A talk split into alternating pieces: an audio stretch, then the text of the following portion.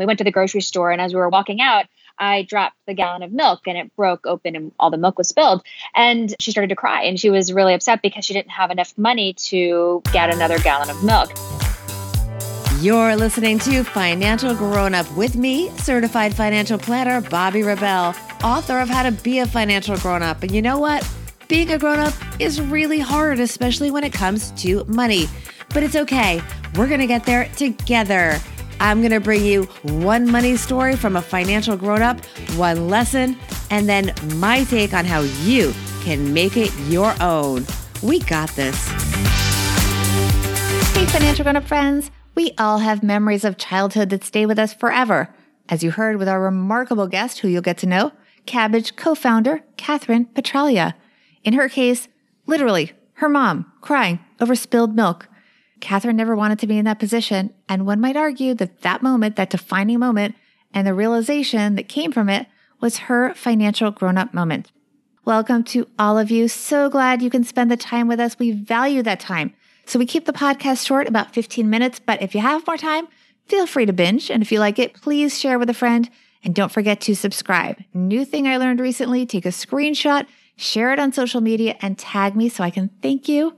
The show is free, and if you feel it's giving you value, share it with someone that you think would enjoy it as well. Let's get to Kathryn's story. Stay to the end, by the way. Her everyday money tip is going to save you hundreds of dollars, if not more, on your next vacation. I'm serious. This is a really good one. Here is Kathryn Petralia. Hey, Kathryn Petralia, you're a financial grown up. Welcome to the podcast. Thanks so much for having me. Congratulations on all the success of your venture, Kabbage. Tell us a little more about it. Kabbage is a data and technology platform that enables real time lending to small businesses. We've deployed over $5 billion to 150,000 small businesses in the United States.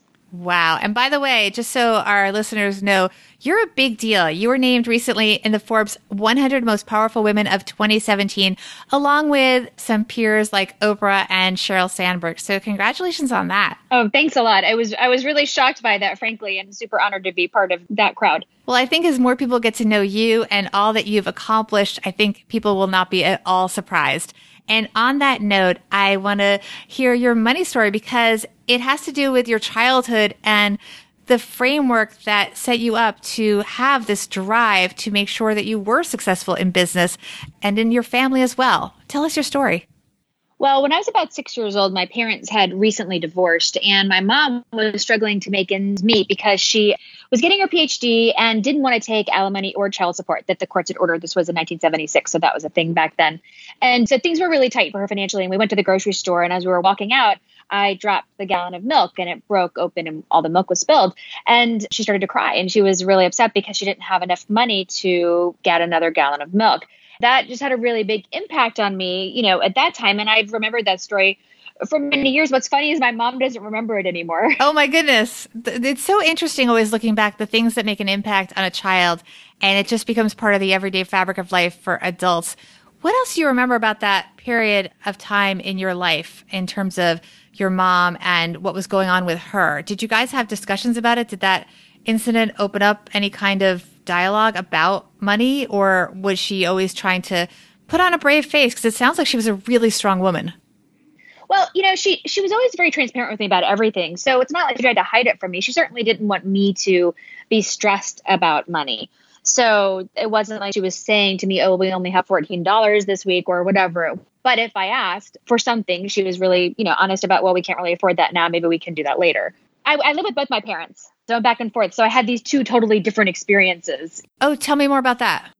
Well, my father's an attorney, and so he had obviously more money. He had a job. He he wasn't working part time, and so I, I was able to get things that I wanted and needed from my father, and I was able to protect my mom from those requests. I think that I learned a little bit about protecting my parents back then.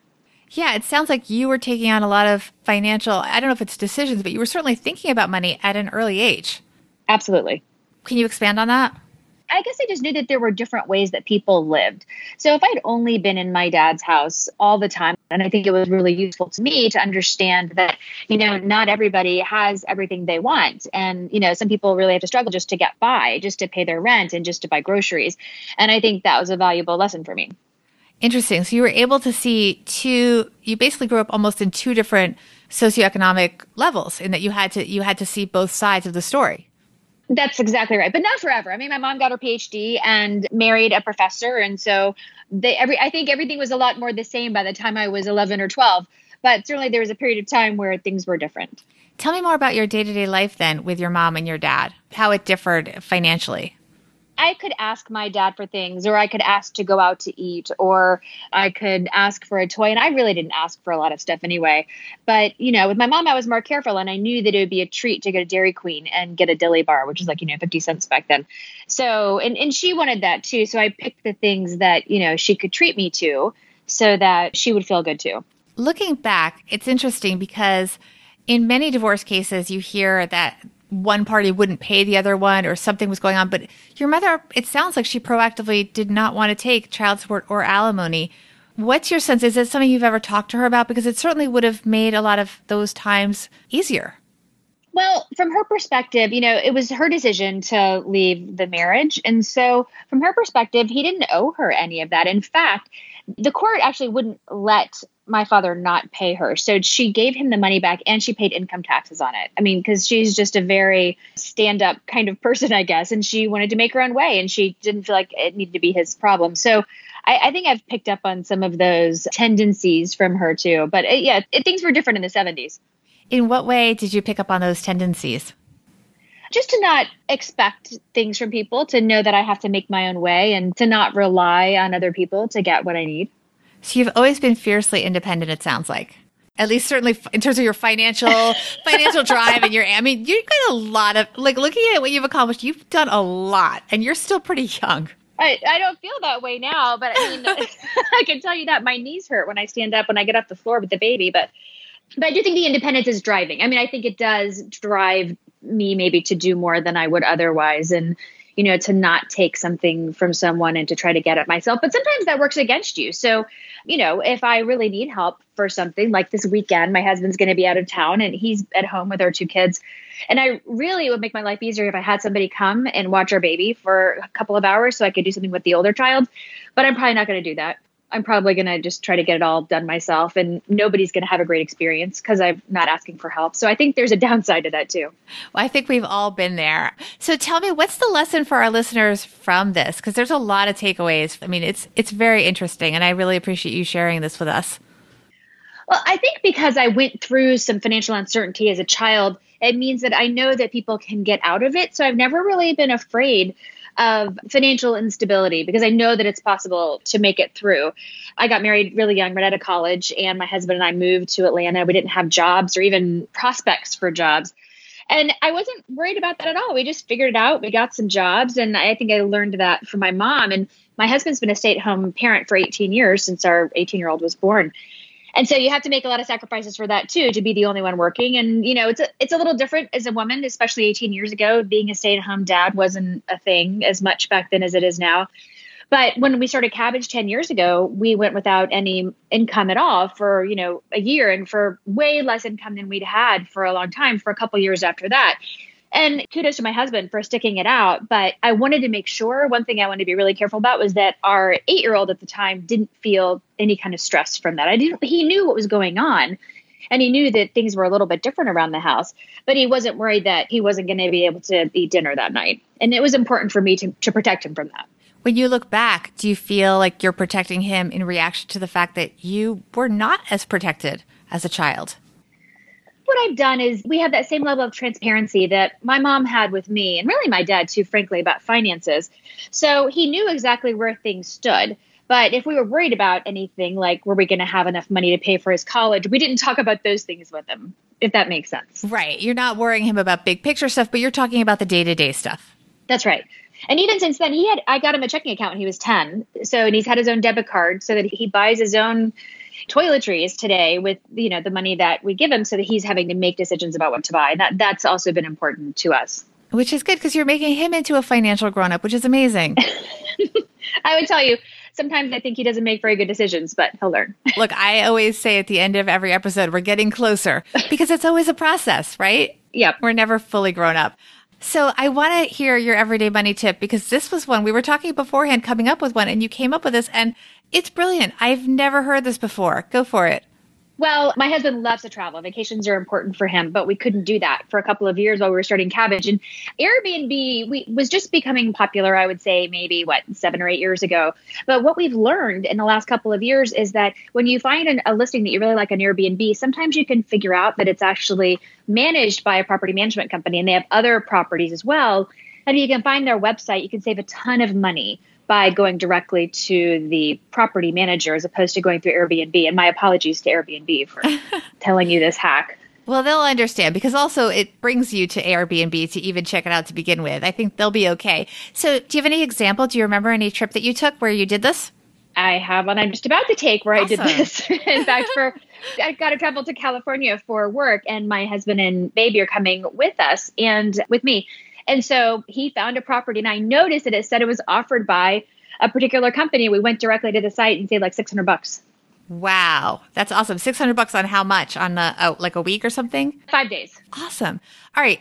You're definitely the money expert here. I want to hear more about Kabbage because it seems like you're disrupting an area that was really needing to it's it's sort of an open niche between the small businesses needs that you know it's like a bigger than a personal loan but not quite a full medium sized business loan. Tell us more about what Kabbage does and what's unique about it that's so disruptive and that's getting so much attention. And frankly, I've been reading some really large numbers in terms of valuation, Kathryn. I know you haven't disclosed all of them, but there's a B in front of some of these numbers, my friends. there is a B. B is in billion, my listeners. US dollars. So um so yeah, we've certainly grown a lot. And I think we, you know, we've been the fortunate beneficiaries of access to real-time data. Our business couldn't have existed 10 years ago the way it does today because the data wasn't available for us to give our customers the experience that we give them. They can actually a small business owner who comes to our site can get through the entire application and have money, actual money in their account in less than 10 minutes. The average is like seven or eight minutes. So, wow. Businesses need capital, but they also need time. You know, small business owners are running all over the place. They're managing their families, they're managing their businesses, they're you know, doing all kinds of financial things they probably weren't trained to do and maybe even don't like doing. And so we try to make this as painless as possible for them and really transparent. So they're not wondering for days and weeks and months, are they really going to get that loan? And what did that loan officer think? And that's a big part of the challenge today is that most small business loans are a very manual, time consuming process. So businesses looking for less than a quarter of a million dollars from a bank, the banks have a hard time doing that cost effectively. So they generally don't even make those loans. And I think that's really the reason our business is able to exist because we can cost effectively using technology and automation, we can cost effectively serve those small businesses. How did you first come up with this idea?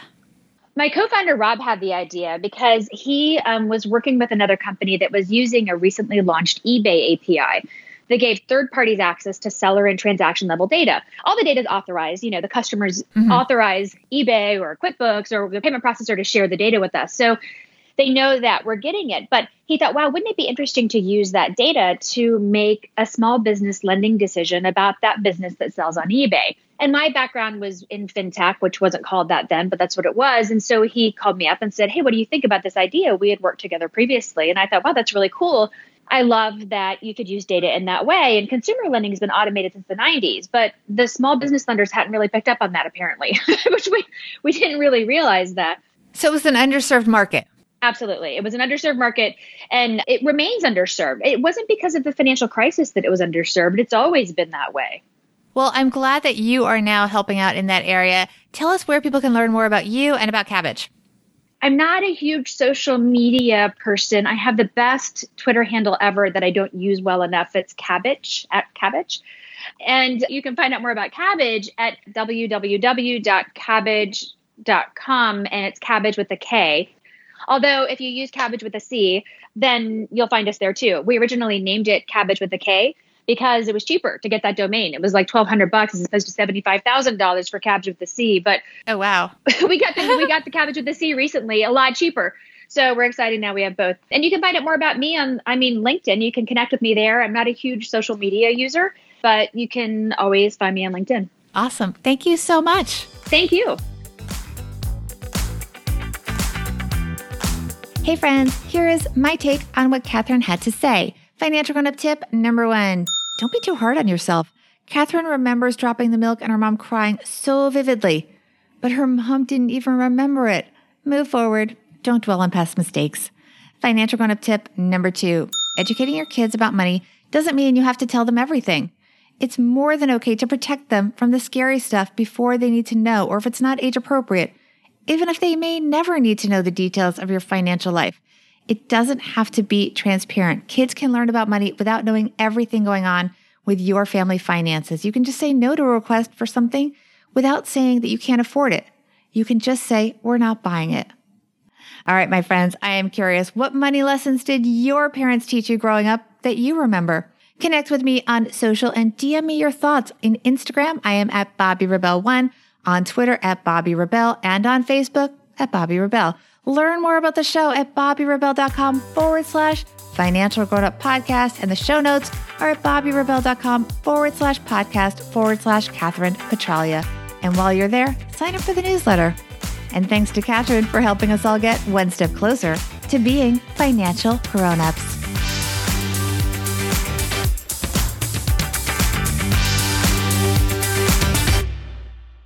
Financial Grown Up with Bobbi Rebell is edited and produced by Steve Stewart and is a BRK Media production.